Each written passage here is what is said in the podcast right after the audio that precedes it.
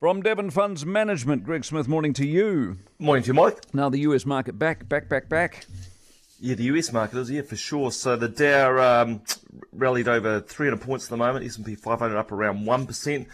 Earnings remain very much in focus. Not much happening overnight on that front, but we've got mega cap companies, Microsoft, Google, owner Alphabet, and Facebook company Meta Platforms all performing, uh, all reporting, should I say. Earnings season overall has gone pretty well. Um, might be hard to believe, but 80% of companies have actually beat on expectations. Uh, big banks, they all generally delivered good results amid signs the economy is still in good shape at the moment and also benefiting from higher interest rates. Uh, tech stocks, they're all due to report um, slightly different challenge here given high valuations. Any disappointments might not go down so well.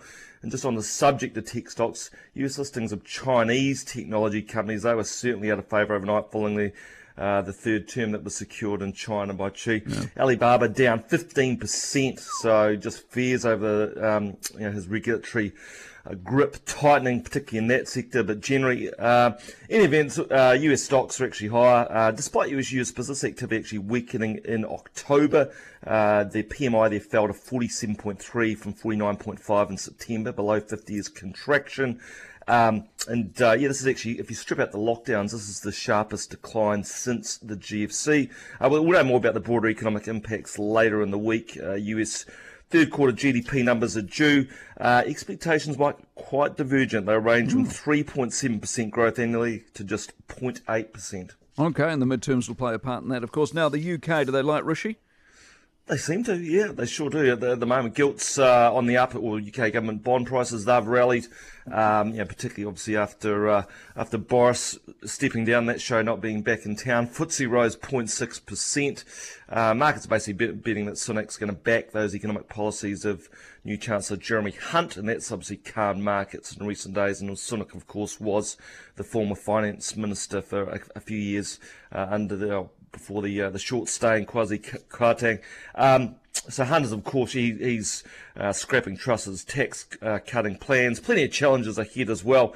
Data on Monday also showed that UK business activity is at its lowest level since January 21, and that's in October. The PMI at 47.2, again showing contraction below expectations of 48.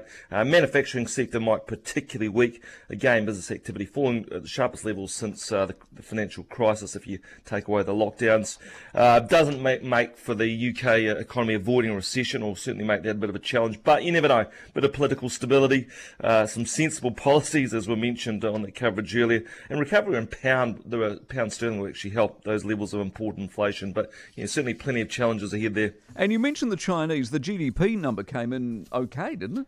Yeah, pretty good. So third quarter GDP for China, 3.9% uh, on a year ago. That's making a pickup from, yeah, remember that one previously was dreadful. It was 0.4% in the second quarter. Here to forecasts uh, of 3.4%, still well below the official target of 5.5%. Real estate might, that remains a real problem. The, uh, the sector there contracted for the 13th month in a row in September, so that's not great for confidence. Uh, that said, trade data was actually okay. Uh, weaker currency helping exports up 5.7% US dollar terms. Auto sales, yeah, they certainly going out and buying cars, Mike, in China, are surging 14% in September.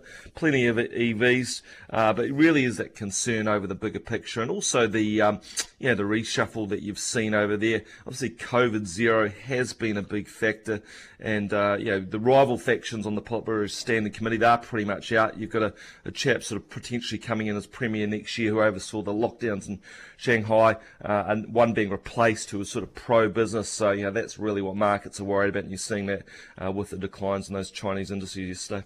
Nice stuff. What are the numbers? Yeah, so the uh, the Dow is up 378 points.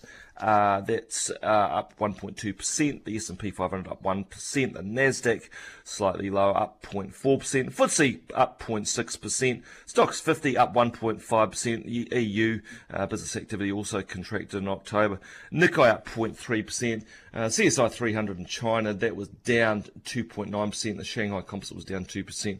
ASX 200 up 1.5%. NZ50, of course, was closed. Gold even 16.55 an ounce. Oil down 28 cents. 93 spot 22.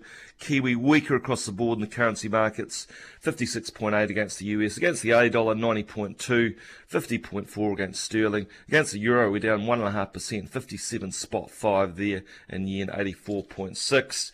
Uh, and yeah, big week for US earnings. Look out for those tech stocks. Good stuff, mate. Catch up soon. Appreciate it very much. Greg Smith out of Devon Funds Management this morning.